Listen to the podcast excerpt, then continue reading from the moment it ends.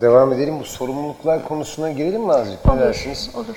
Hani hızla çözüme gidemeyiz belki ama en azından buralarda. Şöyle, e, Türkiye'de yasal olarak bu işten sorumlu iki tane temel devlet kurumu var. Bir tanesi Su Yönetimi Genel Müdürlüğü, öteki Devlet Su İşleri Genel Müdürlüğü. İkisinin arasındaki fark Su Yönetimi Genel Müdürlüğü'nün çok daha e, üst bir ölçekten bakıyor. Uluslararası sorumluluklara bakıp planlama yapıyor. E, politika önerileriyle geliyor olması.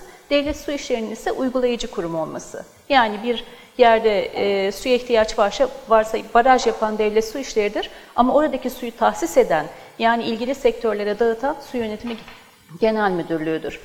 E, elbette Doğa Koruma Milli Parkları da var, e, efendim e, Meteoroloji Genel Müdürlüğü de var, birçok şey e, kurum var ama bu iki kurum en temelde e, Türkiye'nin sularının dağıtılması ve yönlendirilmesiyle e, meşguldür. Ancak şunu hiç unutmamak lazım, devlet kurumları bir mevzuat yetkisine sahiptir, bir yaptırım, belli bir yaptırıma da sahiptir ama e, tek başlarına aslında çok bir güçleri yok. Genel olarak yönlendirme yapabiliyorlar ama mesela çiftçiye söz dinletemiyorlar veya sanayiciye çok fazla söz dinletemiyorlar. O yüzden de e, Fatih Bey'in bahsettiği e, sanayi süreçleri içerisindeki suyun verimliliğinden daha büyük bir sorumluluğu var bence sanayinin. Ee, örneğin domates üreticisinden domates alıyorsanız orada kullanılan suyun miktarı hakkında da bir söz sahibi olabilirsiniz. Çiftçiyi siz de etkileyebilirsiniz. Veya e, tüketici olarak hepimizin sorumluluğu var. Tarımda kullanılan %70 hatta 80'e çıkan oranın bizim için yapıldığını bilmemiz gerekiyor. Parasını ödeyip ürünü alırken aslında oradaki aşırı kullanılmış suyun parasını da ödediğimizi veya e, o su kullanımı yüzünden kurumuş bir e, gölün, ekosistemin bedelini de e, yüklendiğimizi bilmemiz gerekiyor. E, bu iki genel müdürlük çok e, katılımcı planlar yapmaya çalışıyorlar. Türkiye'yi havzalara ayırmış durumdalar. 25 tane havza çanak düşünün yağışın indiği yerde. E, bu suyu yönetmeye çalışıyorlar. Bunun için de birçok e, sektör temsilcisinin yer aldığı kurullar kurmuş durumdalar. Ama maalesef çok çalışmıyor. Neden çalışmıyor? E, çünkü e, çok alışık değiliz bu demokratik e, paylaşım süreçlerine. İkincisi pek yönetmeyi beceremiyoruz. Devlet diyor ki ben kanunu koydum uyacaksın. Öteki diyor ki boş ver yani niye, ne gibi bir cezası olacak ki ben yapmasam ne olur? Yani işte bak tarım yapıyor, sanayi yapıyor, içme suyuna gidiyor. Kayıp kaçaklar onu engelleyin önce derken bu tartışma sonucu bildik şekilde yürümeye devam ediyor. Bu sorumlular içerisinde bahsettiğim en temel genel müdürlük Su Yönetimi Genel Müdürlüğü'ydü. Bu aralar kapatılması bile gündeme geliyor. Neden derseniz bu kadar güçlü, bu kadar önemli bir genel müdürlük olmasına rağmen yaptığı çalışmaları çok bir bilen yok. E, planlamanın önemine çok inanmayan bir e, ülkeyiz. E, yapılan çok güzel planlar var. İşletilmesi halinde gerçekten e, iklim değişikliğiyle de azalacak su kaynaklarını çok optimum yönetme imkanımız var ama bunun için tüm tarafların sorumluluk alması ve e, biraz elini taşın altına koyması gerekiyor. Evet. Şimdi ben de şunu söylemek istiyorum. Tamam tarım bizim için yapılıyor ama bu ülkenin insanlar için yapılmıyor her zaman. Onu söylemekte fayda var. Yani küresel taleplerin e, karşılanması için de tarım yapılıyor. Ben pamuk yemek istemiyorum. Her tarafta pamuk üretiliyor. Mısır. Bunlar bizim için mi üretiliyor? Bunlar dünya için de üretiliyor. Bunun dışında sanayiye baktığım zaman e, sanayi çok küçük bir miktarda su kullanıyor ama çok yoğun bir şekilde kirletiyor. O yüzden bunları da düşünmek lazım. Yani sadece rakamlarla düşünmemeliyiz. Bir yandan da yine rakamlarla düşünmeye devam edelim ama suyun miktarı kadar ne kadar kirlendiği de önemli. Ve bu suyun nereye gittiği de, sanal su nereye gidiyor? Yani biz e, pamuk üretiminde, mısır üretiminde bunları dünyanın dört bir yanına satıyorsak bu sadece biz vatandaşlar için üretilmiyor demektir. O yüzden vatandaşlar olarak sorumluluğumuzu alalım ama bence birey olarak bizim sorumluluğumuzdan daha çok yönetimsel sıkıntılar var. E, DSİ sadece meseleyi bir yerde bir su yapısı, bir su altyapısı yapmaktan ibaret sayıyor. Su Yönetim Genel Müdürlüğü bence çok iyi işler yapıyor. Havzalarla ilgili benim bildiğim kadarıyla 5 tane havzanın yönetim planı Daha da tamamlandı. Şimdi daha da fazla herhalde. Ya bunları e, düşünmek lazım. Tamam biz sorumluyuz ama Bir de kocaman bir sistem var bizim ötemizde. Onun kötü işlediği ortada. Yani iklim değişikliğiyle uyumlu olmak yerine bazen tam tersi işler yapılıyor. Az önce zaten örnek verdim. 90'lı yıllarda e, Kazandere, Papuçdere, işte başka bir iki tane daha baraj var. Bunlar Trakya'da yapılan barajlar. İstanbul'un dışında. Bu 90'lı yıllarda yapıldıklarında e, yerel yönetimler, şimdi belki birazcık da yerel yönetimlerden bahsetmenin zamanı geldi Aynen. kentlerde. Yerel yönetimler şey diyorlar, yani işte İstanbul Belediyesi, e, Büyükşehir Belediyesi şunu söylüyordu. E, Çok ciddi kuraklık yaşanıyor, bizim bu barajları yapmamız lazım. Bu nüfusa yetmiyor artık. 90'lı yıllar daha bitmeden bu barajlar yetmez oldu. Ondan sonra da işte Melençay'ı. Bir ara hatırlıyorum 2014 yılı falandı. Dönemin e, İstanbul e, Belediye Başkanı şey demişti Kadir Topbaş. Biz artık desalinasyon tesisi düşünüyoruz. Yani deniz suyunu tuzundan arındıracağız. İstanbul'a vereceğiz. İstanbul'un sorununu sonsuza kadar çözeceğiz. 2071'e kadar değil. Sonsuza kadar çözeceğiz. Ve hatta bunu Türkiye'ye satacağız. Avrupa'ya da satacağız. İşte Karadeniz ülkelerine de satacağız falan dedi. Böyle bir açgözlülüğü ne Karadeniz doyurabilir ne de başka başka bir okyanus yani. Bizim artık gerçekten hani daha tasarruflu kullanmamız gerekiyor suyu ve su verimliliğini gerçekleştirmemiz gerekiyor. Bu olmadığı sürece biz ne dersek diyelim her şey boş bence. Sınırlı suyumuz var ve bunu bilmek zorundayız zaten. Sizin eklemek istediğiniz bu bir şey. Şöyle, şimdi tabii e, e, az önce e, arkadaşımızın e, yani ilk konuşmasına değinirken e, yani musluk suyunun e, içilmesini dile getirdi. Yürekten katılıyorum. Hakikaten yani bence yani dünyadaki aslında e, şehirler e, işte medeni olanlar ve olmayanlar diye ikiye ayrılacaksa hani e, medeni şehirlerin e, e, kriterlerinde herhalde en başta e, şehir suyunun içilebilir olması gerekiyor. Ki yurt dışına gittiğim zaman aslında hani ilk sorum hep otelde o oluyor. Yani e, musluk suyu içilebiliyor. içilebiliyor mu, içilemiyor mu e, diye.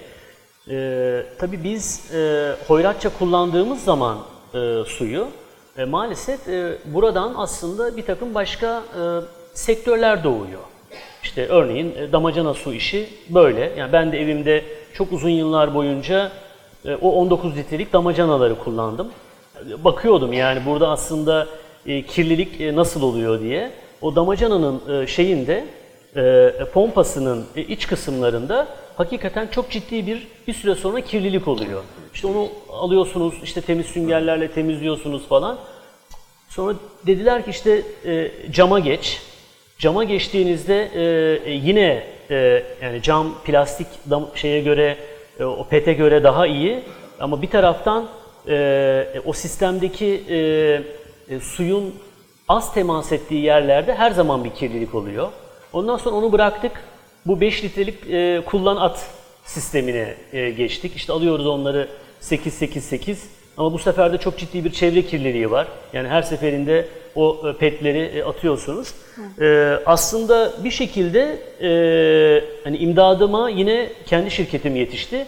Çünkü biz e, bir taraftan da su işine girdik. E, e, arıtma e, sistemleri e, e, evler için, yani mutfakların altına e, böyle bir henüz daha çok yeni. Yani biz tabii yani beyaz eşya şirketi olduğumuz için bu tür şeyleri aslında biraz çok inceleyip sık dokuyarak e, e, devreye almaya çalışıyoruz. Ben ARGE laboratuvarındaki o mikrobiyoloji testlerini ayda bir yaptırtıyorum. Yani filtre değişimi öncesi, sonrası, ortada yani kirlenmenin e, yüksek olacağı noktalarda şu ana kadar bir şey yok. Bunu aslında şundan dolayı söyledim. Bir taraftan da daha iyi sistemlerde çıkabilir. Çünkü bu alanlara girdiği zaman e, sanayide bazı şirketler eminim ki rekabet olacak. E, daha iyi çözümler gelecek. E, sanayi de bu alanda birbirini aşmaya çalışacak. Burası biraz evde kullanımla ilgiliydi. Çünkü bizim gibi şirketlerin aslında e, risk alabilir durumu yok. Çünkü iç denetim var. İşte Koç Holding denetimi var. Ya ben aslında Dünya Bankası gibi Birleşmiş Milletler'e bağlı e, aslında UNDP gibi kurumların e, bu ve buna benzer alanlarda sanayicinin e, kredi kullanma, e, bir takım teşviklerden yararlanma e, e, aşamasında bu tür e, çalışmaları ne kadar iyi yapıp yapmadığını e, e, özen göstermesi gerektiğini düşünüyorum. Peki sivil toplumun katkısını nasıl görüyorsunuz bütün bu tarafta? Hani e, yaratacağı baskıyı, hani bütün bu işte iklim eylemleri artık dünyanın dört bir tarafında, iyi misiniz bu? Dört bir tarafında yaygınlaşırken e, aslında işte biliyorsunuz şimdiki genç nesil işte bize de Atlas var, Greta gibi filan modeller var E, ve böyle çok da ses çıkartıyorlar E, ve insanların ilgisini, algısını çekiyorlar. Fakat hala galiba iklim meselesinin nasıl bir mesele olduğunu, bunun içindeki su faktörünün ne kadar etkili olduğunun farkında değil insanlar. Fark ettirmek için e, hani sivil toplumun bir katkısı olabilir mi? Yine özel sektör bu anlamda ne yapabilir? Devlet bu anlamda ne yapabilir? E, yani bu meselenin çünkü biz yaşamadığımız sürece bir gün suyumuz kesilip de arka arkaya bir ay susuz kalmadığımız sürece e, kimsenin çok ciddiye alacağı bir şey olarak görmüyoruz ya. Yani dolayısıyla bu tarafta e, sivil topluma nasıl bir rol düşüyor? E, acaba etkin bir hale gelebilir mi? Yine e, WWF için de, yaptığı bir çalışma var WWF'in. Karbon ayak izi diye mesela. Hani o karbon ayak izi işte herkese bir kredi veriliyor belirli bir işte ülkelere de kişilere de. O hani aslında o ülkeler işte o karbon ayak izinin bir yılda aslında tüketmesi gereken ya da üretmesi gereken karbon kaçta kaçını tamamlamış oluyor. Biraz onu gösteriyor. Acaba suyla da böyle benzer bir şey yapılabilir mi? Ya da işte tarımda dediğiniz gibi işte domates örneğindeki gibi e, ya da işte mısır örneğindeki gibi ya da diğer bütün tarım ürünleri, sanayi örneğindeki gibi. Yani acaba bir ürünün yanına biz bilgisini de geçsek aynı kalori derecesi gibi. Bu kadar karbon ayak iziyle üretildi. Yani şu kadar suya mal oldu. E, bu oldu, şu oldu diye geçsek acaba yani sivil topluma pası atmak için söylüyorum bu tarafta böyle bir etki yaratır mı? Ee, biraz Z kuşağı, biraz alfa kuşağı, biraz da bizim içinde olduğumuz kuşakla ilgili bu anlamda nasıl bir e, farkındalık olabilir? Elbette olur. E, nitekim EBRD'nin e, kredi verirken bu standartlara çıkması mesela sivil toplumun, insanların talepleri sonucunda oldu. Veya e, kamu denetimlere geldiğinde eğer kolay yolu seçiyorsa veya sanayiciye ceza kesmekten imtina ediyorsa, ah istihdam yaratıyor, ben bunu çözmemeliyim diyorsa orada kamuoyu baskısı, sivil toplumun e, örgütlü hareketi e, caydırıcı olabiliyor. Bunlar bir kısır döngü, yani birbirini besleyen şeyler. Devletin daha etkin çalışması, özel sektörün bu konuya kaynak ayırması, etki gücü, kuvvetini kullanması, yenilikçi becerilerini yansıtması, sivil toplumu desteklemesi bunların hepsi birbirini destekliyor. Su ile ilgili su ayak izi çalışması da vardı. Eko etiketleme e, ile ilgili bir e, çalışma da var. Yani birçok çalışma var aslında. Ee, mesela ben de yaptığımız bir çalışmadan bahsedeyim. Ee, Doğa Koruma Merkezi Ankara'da e, çalışan bir sivil toplum kuruluşu. Daha çok kamuyla e, yenilikçi çözümler üzerine çalışıyoruz. Doğa tabanlı çözümler yani bir e, arıtma tesisi yerine doğayı kullanarak, doğanın özelliklerini kullanarak mevcut ekosistemleri restore ederek e, bunu yapabilir miyiz? Veya ormanın su tutma kapasitesini geliştirerek e, daha fazla suyu yani gelen karı daha uzun süre tutabilir miyiz? Barajlara salımını azaltıp hızlıca buharlaşmasını önleyebilir miyiz gibi ciddi teknik çalışmalar da yapılıyor. Sivil toplumun içerisinde de birçok farklı uzmanlık alanı var. Kimisi kamuoyu oluşturuyor, kimisi e, aktivist eylemler yapıyor, kimisi e, içeriden politikaları etkilemeye çalışıyor, kimisi bilimsel araştırmalar yapıyor. Yani e, herkesin yapabileceği bir şey var ve sivil toplumun e, genelde çok zayıf, yani Türkiye'de biliyorsunuz sivil toplum giderek de zayıflıyor ama e, girebildiği yerlerde oldukça etkili oluyor. O yüzden onu güçlendirmeye çalışmak bence e, hepimizin yapabileceği bir şey. E, hepimiz bir ucundan tutabiliriz. Yani aslında oran, hani tarımın oranı e, göz önünde bulundurulduğunda hani 80'ler işte 83'lerde, %83'lerde falan diyorsunuz su kaynaklarının tüketimiyle ilgili. Yani dolayısıyla o tarafta e, üreticinin bilgilendirilmesi tarafında yani devlet de birçok şey yapıyor. GAP bölgesinde UNDP işte Birleşmiş Milletler Kalkınma Programı da aslında 9 şehirde çok etkili çalışmalar yapıyor. Bu anlamda bilinçlendirmeler yapıyor, eğitimler veriyor.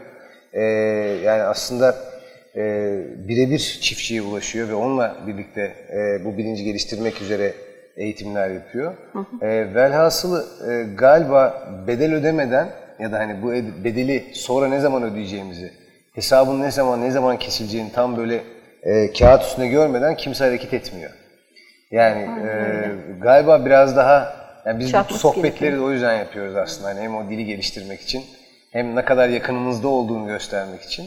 Hani o tarafla ilgili yine ekleyeceğiniz bir şey olur mu?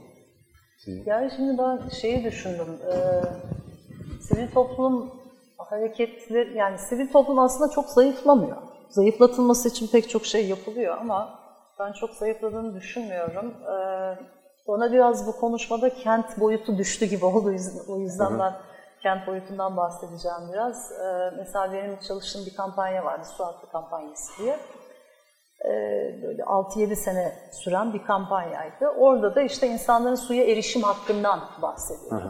Türkiye'de işte az önce bahsettiğimiz, sizin de bahsettiğiniz hani içilebilir suya erişebilmek. Bunun için e, fahiş fiyatlar ödememek, e, musluklardan akan suyun içilebilir olması. E, ne bileyim işte kırsala baktığımızda yine kentler yüzünden zaten kırsalda bu kadar barajlar yapılıyor kırsaldaki hareketlerin desteklenmesi falan gibi böyle e, pek çok e, şeylerde ne bileyim faaliyetlerde bulundu bu kampanya. E, Bunun dışında öyle çok yani şey diyebiliriz, TMOP da tabii bununla ilgili hani kentlerde suya erişim hakkından falan bahsetti. Ancak tabii bunlar böyle son dönemlerde çok e, dile getirilmemeye başlandı. Yani suya erişim hakkı şöyle algılanıyor çünkü kentte eğer musluğunuzu açtığınız zaman su akıyorsa sorun yok. Evet. Yani bundan ötesi düşün, düşünülmüyor. Sadece kuraklık zamanlarında iklim değişikliğinden bahsediliyor. Ee, işte iklim değişikliğinden bahsederken de yerel yönetimler genelde şey gibi konuşuyorlar. Sanki böyle en, önge, e, engellenemez, önlenemez bir şeymiş gibi e, algılıyorlar ve öyle söylüyorlar ve hani kuraklığı da şöyle algılıyorlar. Barajların su seviyesi düştü, eyvah kuraklık başladı. Halbuki çok daha karmaşık bir olgudan bahsediyoruz. Ee, barajların seviyesine indirgenmemesi gereken bir şey veya işte seller oluyor. Kuraklığın tam tersi de seller, iklim değişikliği söz konusu olduğunda. Seller olduğunda da aa çok fazla su geldi. E bakıyorsunuz her taraf asfalt olmuş, beton olmuş. Suyun toprakla bulaşabileceği bir yer yok artık. Yani su kayıyor. Geçirimsiz yüzey üzerinden büyük bir hızla kayarak kanalizasyon sistemine gidiyor, oradan da arıtma tesislerine veya doğrudan direkt denizlere gidiyor. Yani bunlarla ilgili e, konuşulması gerekiyor. Bunlarla ilgili konuşuyorduk Su Hakkı kampanyasında. Ama ondan sonra hani ne yapılıyor bunlarla ilgili çok bir e, bir argüman üretilmiyor gibi geliyor bana. Sizin ekleyeceğiniz bir şey var mı? Ya şöyle ben tabii e, yerel yönetimlerin e, ge- gerçekten hani burada birçok şey yapabileceğini düşünüyorum. Bakın bir somut bir örnek vereyim. Herhalde bir 10-20 yıl kadar önce e, diyelim ki İstanbul'da ya da büyük şehirlerde bir apartman yaptığınız zaman e, kapalı otopark yapma zorunluluğunuz yoktu. Sonra bir tarih geldi. Yani baktı ki belediye, yani herkes e, yollara e, arabasını park ediyor ve dedi ki eğer siz yeni bir apartman yapacaksanız otoparkta yapmak zorundasın. Şimdi tabii otopark yapmak aslında çok kolay bir şey değil. Yani maliyet açısından çünkü bayağı bir kazmanız gerekiyor e, aşağısını. Şimdi bu somut örneği e, masanın üzerinde tutalım. Diyorum ki aslında çok rahat e, yasal mevzuatla şey diyebilirsiniz. Arıtma Bakın, koymayı arıtma zorunlu koymak zorundasın ve içilebilir. Ben gelip bunu kontrol edeceğim. Yani Aslında su yönetiminin yavaş yavaş ya ana, anayasası da çıkmaya başlıyor. Yani ne- nereye kadar gidecek kaynağı yönetimiyle ilgili devlet tarafı, işte yerel e, yönetimler, işte sivil toplumun tam e, aslında burada baskı kuracağı ve yönlendireceği başlıklar çıktığı sürece insanlar harekete geçiriyor bu biçimde Yani çünkü aslında. biz hani e, hepimize aslında düşen e, bir sürü görev var. Ben e, STK'ların hiçbir zaman e, öneminin e, zayıflamayacağı e, kanaatindeyim.